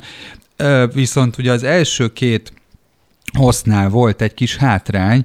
Nem tudom, hogy ez tudatos volt-e, taktika így volt-e megtervezve, úgyhogy ez, ezek, a, ezek a, a kérdések merültek fel bennem akkor. Igazság szerint, megmondom őszintén, hogy én nem néztem az ellenfelémet az első 50-en megfordulónál, hogy ki hol tart. Magamat éreztem elől akkor is, most 6 századdal nyúlt be előbb a kínai lány az, 50, az 50-es fordulóhoz, de onnantól már, amikor visszafelé jöttem, és az utolsó 25-höz elértem, akkor onnantól én már tudtam, hogy ez, ez biztos, hogy megvan ez az aranyérem. Nyilván én voltam a torony magas esélyese, hiszen én vezettem a világranglistát, meg vezetem is már két-három éve, viszont pontosan emiatt, ugye mivel paralimpiáról még nincs egyetlen egy érvem se, illetve most ez az arany, így azért hatalmas volt a rajtam a nyomás, hogy egyáltalán meg tudom-e csinálni, képes vagyok-e rá. Minden embertől azt hallgattam, hogy tehát nem volt ez titkolva, hogy én, neke, én ebben vagyok a legesélyesebb, viszont a, a teher az, az hatalmas volt. Ez mégiscsak egy paralimpia, ami csak öt, é, öt évente van most, illetve négy, de, de a világ egyik legkülönlegesebb sporteseménye. Nagyon-nagyon intenzív a reakció arra a teljesítményre, amit, amit láttunk tőled, és ugye ezeket cikkekben olvastam, amelyben azt is jelezted, hogy hát nem volt zöggenőmentes a felkészülés, tehát az eredmény maga annak is a fényében értékelendő, hogy milyen volt a, a felkészülési időszak. Igen, nagyon sokan kérdezték azt, hogy, hogy, hogy büszke vagyok-e arra, hogy nyertem, de igazából a legbüszkébb arra vagyok, hogy, hogy 17 éve itt vagyok az uszoda világában, és, és mindig is tettem a dolgomat, szívvel, lélekkel jártam le edzésekre. Nyilván volt Enélkül szerintem nincs is siker, viszont amennyi pofont kaptam ettől a sportáktól, úgy erősödtem meg, és és hát nagyon nehéz út van mögöttem, de örülök neki, hogy, hogy, hogy egy arany lett a vége, és hogyha ezt nekem valaki nem tudom hány évvel ezelőtt mondja, hogy, hogy ez így lesz, akkor valószínűleg ezt nem hiszem el neki, de, de csak a kitartásomnak, meg a, a, az úszás iránti szeretetemnek köszönhetem, hogy ezt sikerült elérni. De ez azt is jelenti praktikusan ez az olimpiai arany, hogy most már nincs olyan világverseny, ahol ne nyertél volna aranyat. Igen, most megvan a kollekció. Az oldalon láttam, hogy a tegnapi nap aranyesőjét és éremesőjét, bocsánat, te is, te is követted, és hogy te is gratuláltál Ekler Lucának, aki ugye világcsúccsal nyerte a távolugrást, és immár ugye a negyedik aranyat szer, szerezte a magyar csapatnak. Mennyire tudjátok tartani a kapcsolatot kin, és amióta nincs verseny, azóta te mivel töltöd a napodat? Nekem ugye volt a 100 méter mellúszás, utána a csapattársaimmal bravúros ötödik helyet szereztük meg a 4x100-as gyorsváltóval. Úgyhogy úgy, ugye hál' Istennek, tehát hogy, hogy mondjam, tehát sikerült befutni a hetedikre az ötödikre. Ugye? Igen, kizártak előlünk két nemzetet, de hát ehhez szerencse is kell az élethez, és, és sosem titkoltuk, hogy milyen jó lenne egy ötödik hely. Jó, max, kizárnak előlünk kettő embert, és azért nagyon vicces volt, hogy, hogy ember, szerintem emberek még nem örültek így ötödik helynek, mint ahogy mi ott, és azért amilyen kis ország vagyunk, és amilyen kevés paraúszó van sajnos, mi ki tudtunk állítani egy váltót. Kína, Nagy-Britannia, Ausztrália, USA, és ilyen nemzetek ellen, szóval szerintem azért mutatja az erőnket, hogy, hogy kicsik vagyunk, kevesen vagyunk, de mégis a legerősebbek, legnagyobb szívvel. Egyébként természetesen követem az összes sportágat, mindenhol szurkolok a magyaroknak, van, amikor csak a buszon, az applikáción keresztül tudom nézni, például Pálos Petinek a meccseit, a szívinfarktus kerülgetett folyamatosan, hogy, hogy hogy alakul ez az, és Igen, mert ez nagyon közel volt magyar... hozzád, igen, az a verseny. Igen, minden, minden eredmény fontos, hiszen egy a célunk, és akik itt vannak, sportolók, ők, ők mind nekem, ahogy így körbenézek itt a paralimpiai faluban, csodálatos emberek, mert bármelyikük dönthetne úgy, hogy, hogy otthon van, mert beletörődik a sorsába, idézőjelbe, és, és haragszik mondjuk Istenre, vagy magára, vagy csak az életre azért, hogy abba a szituációba került, amiben van, de mégsem itt, itt mindenki küzd ugyanúgy, mint az épp sportolók, és, és ez fantasztikus. A hallgatóknak el kell, hogy mondjuk, hogy Facebookon érünk el téged, ugye te most Tokióban vagy, persze. Jól tudom? Hogy ott vagy a Igen, városban. én nekem holnap van még 400 400 méter gyorsúszásom, illetve 100 hátam utána a nap, de valószínűleg ezekben nem fogok döntőbe jutni, ezek nekem fontos, hogy vajon tudok-e egyéni csúcsot úszni, vagy nem. Majd meglátjuk. E, és amikor, a, amikor ezek a versenyszámok le e, zajlanak, akkor, vagy hát véget érnek, akkor ugye e, egyből jöttök haza? 48 óránk van elhagyni Japánt, igen, úgyhogy én szeptember 5-én, én is az úszók, szeptember 5-én 22.50-kor szállunk le Budapesten.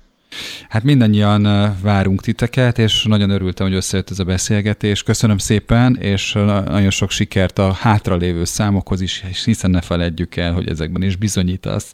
Köszönöm szépen még egyszer. Köszönöm szépen. Böngésző. Mivel foglalkoznak a vezető internetes portálok? Hogyan találnak egyes híreket? Mire kattintanak a legtöbben? Böngésző. A Spirit FM reggeli műsorának online lapszemléje. Címlapsztorik, értekezések, izgalmas információk.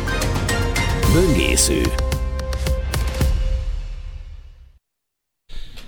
Úgy van, és amit előbb hallottak nyikorgást, ez a mikrofonné volt, csak hogy így pontosítsuk, mert ugye az, hogy becsipog a Facebook, azt nem tudjuk elkerülni. Az, hogy az ember kinyomja ezt a kis diódát, mint a trollibusz leszállási jelzőt, azért, azért azt szerintem alapból az ember műsorvezetőként el kell, hogy sajátítson. Na most ezzel küzdök én ma, viszont ez, az, hogy Eszter mivel küzd ki a szerkesztőm, azt nem tudom, de az biztos, hogy ővé a lapszemle.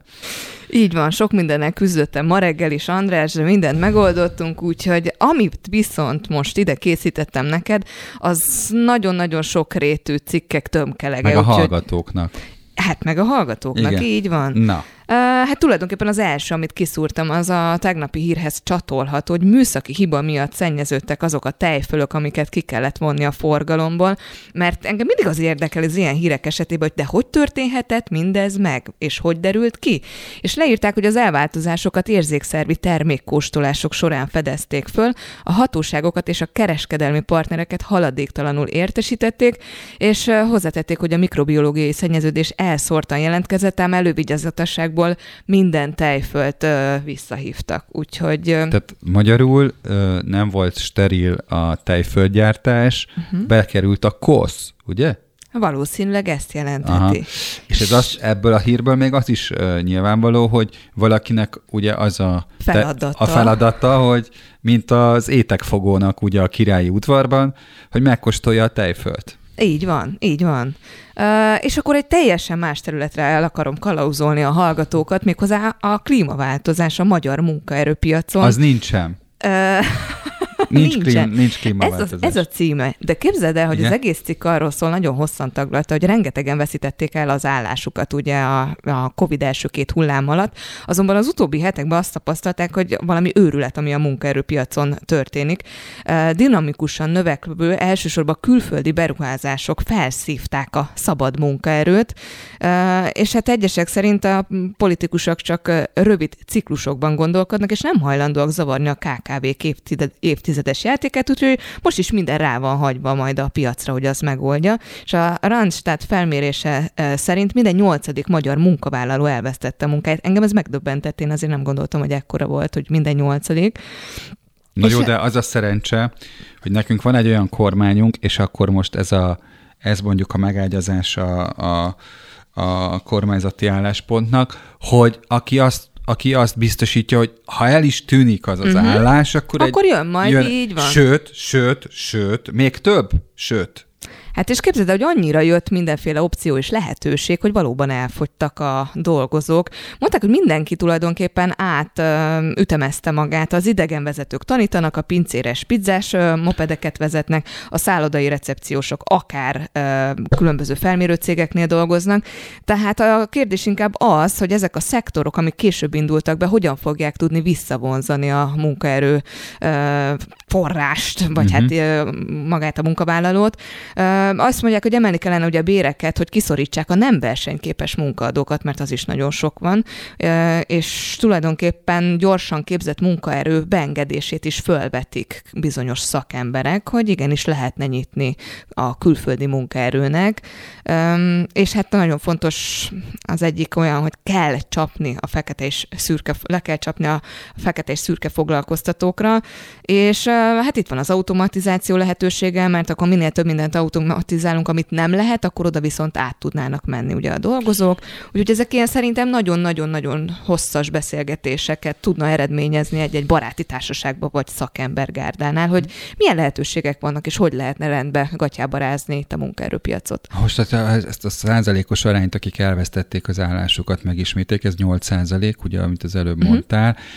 A KSH adataiból meg az derült ki, hogy néhány tízezerrel dolgoznak kevesebben csak, ami viszont azt jelenti, hogy, hogy bizonyos szektorokban új állások lét, létesülhettek, vagy kell, hogy létesüljenek, mert hogy akkor különben nem jön ki a matek. Uh-huh. Nem? Igen.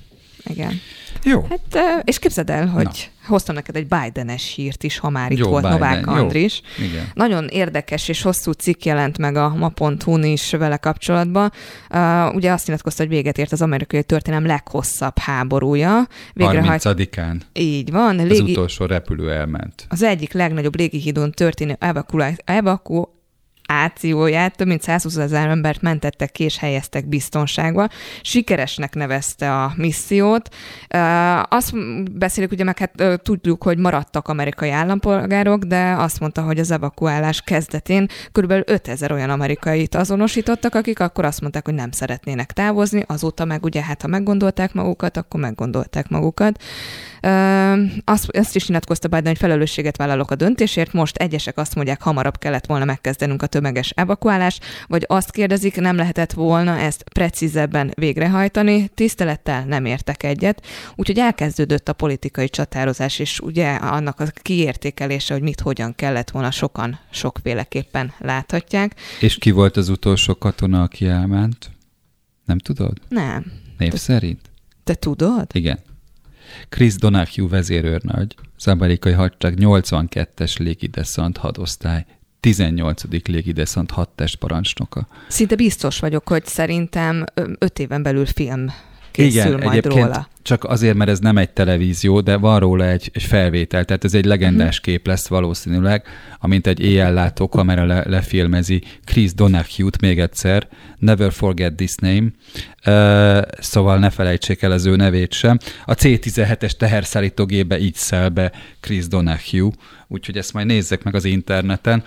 És a sok komoly téma után, hogy még puhítsak Igen. egyet, tudom, hogy te is sportrajongó vagy, úgyhogy gondoltam, hogy fel fogom neked vetni, hogy a belga nagydíjjal kapcsolatban neked mi a véleményed, hiszen nagyon sokan hibáztatják a fiát, hogy amatőr munkát végeztek a hétvégén, törölni kellett volna a futamot, és hát ennek ellenére, hogy a Viszmajora hivatkozva el is törölték az időlimitre vonatkozó szabályt, és tulajdonképpen te, olyan te... eredmény született, ami hát a safety car mögött született. Nem Eccleston fiát hibáztatták, hanem a fiát, FIA nevű szövetséget, ugye, Autosport igen. szövetséget, ami a Forma 1-es versenyzőket is... Nemzetközi Automobil Szövetsége. Igen, igen, tehát, hogy ezt a, ezt a szakágat is tömöríti. Köszönöm, Eszter, ezeket az információkat, és hát találkozunk jövő szerdán. Igen, meg még Igen. elméletileg maradunk egy kicsit a Robival csacsogni. Igen. Robi is itt van, Korbos Robi a, a Bistro nevű műsornak a műsorvezetője. Sziasztok, üdvözlök titeket, hello Eszter, hallgatóknak. A, a kulturális szekciónak a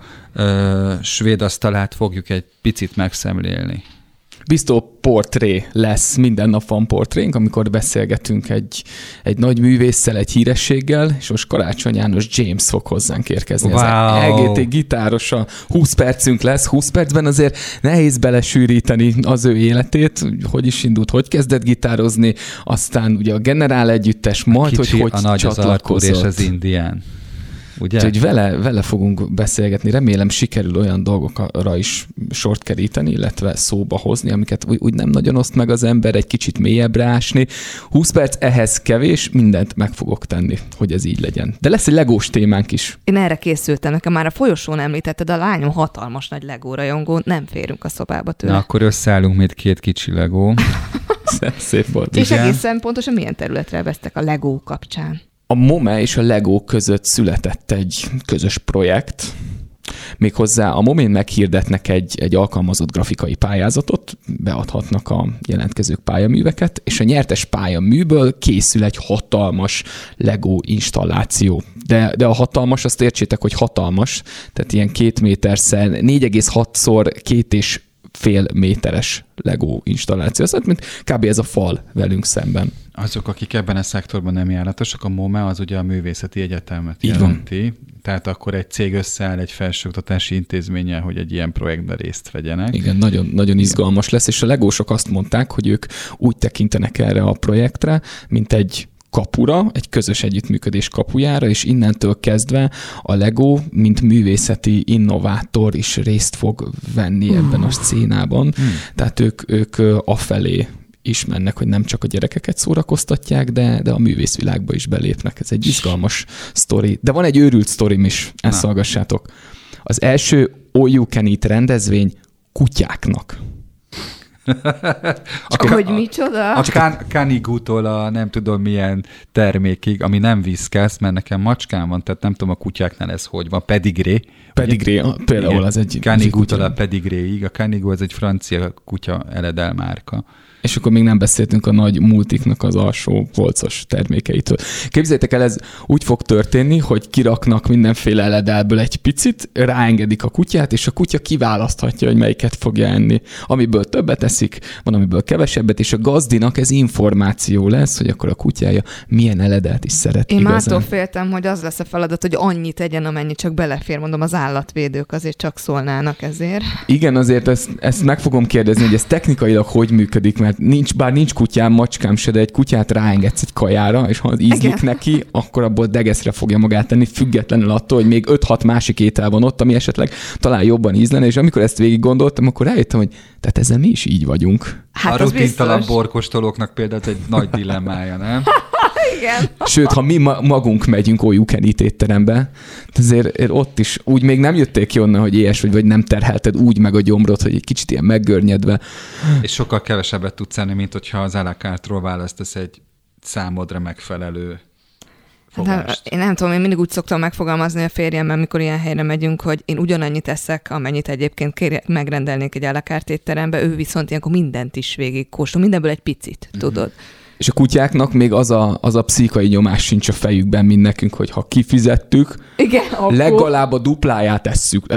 Az a belépő, hogy a dupláját tesszük le. Nem csak jól akarunk lakni, de jól is akarunk járni egy ilyen helyen, kíváncsi leszek, hogy a, a, a kutyák ezt, ezt hogy, hogy dolgozzák fel ezt a dolgot. Meg kellene vezetni ezt az ügyvédi lettétet, amikor ugye a, a, a, az étterembe járó az nem tudja, hogy menny, mennyit kell, hogy utaljon az ügyvéd, amikor távozik az étteremből, és akkor nincs ez a pszichikai nyomás. Tehát ezzel meg lehet szüntetni. Ugye? De akkor, de akkor az all you can a, a, a miben léte veszik. Hát azért megyünk, nem azért megyünk, hogy, hogy jót tegyünk, hanem jól járjunk. Igen, de tényleg. Szerintem ez így van. Hát jó, meggyőztetek, bár azért az ügyvédeknek tényleg egy új irányt lehetne szabni ezzel, hát ha az ingatlan biznisz behal. Ti jártok all Nagyon rég voltam. Szeretitek? Uh, én nem nagyon. A férjem miatt ugye kompromisszumos megoldás, hogy olykor menni kell.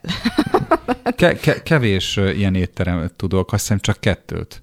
Van egy nagy, nagyobb lánc. Igen. Igen. Annak van több egysége is, Igen. meg még azon kívül is elvétve egy-egy. Uh-huh. Volt egy van. mongol étterem is a 12. kerületben, ahol ez volt, de van egy kínai étterem is, ahol ez van. Úgyhogy azért van egy-kettő hely ilyen. És felszólalok majd a macskák érdekében Na. a, a te nevedben, Na. hogy ha a kutyáknak van oljuk itt, akkor legyen a macskáknak is. Igen, igen. De várjál, mert tudod, ezt a sort egyszer elkezditek, akkor jönnek a papagájosok, és sorolhatnám. Igen.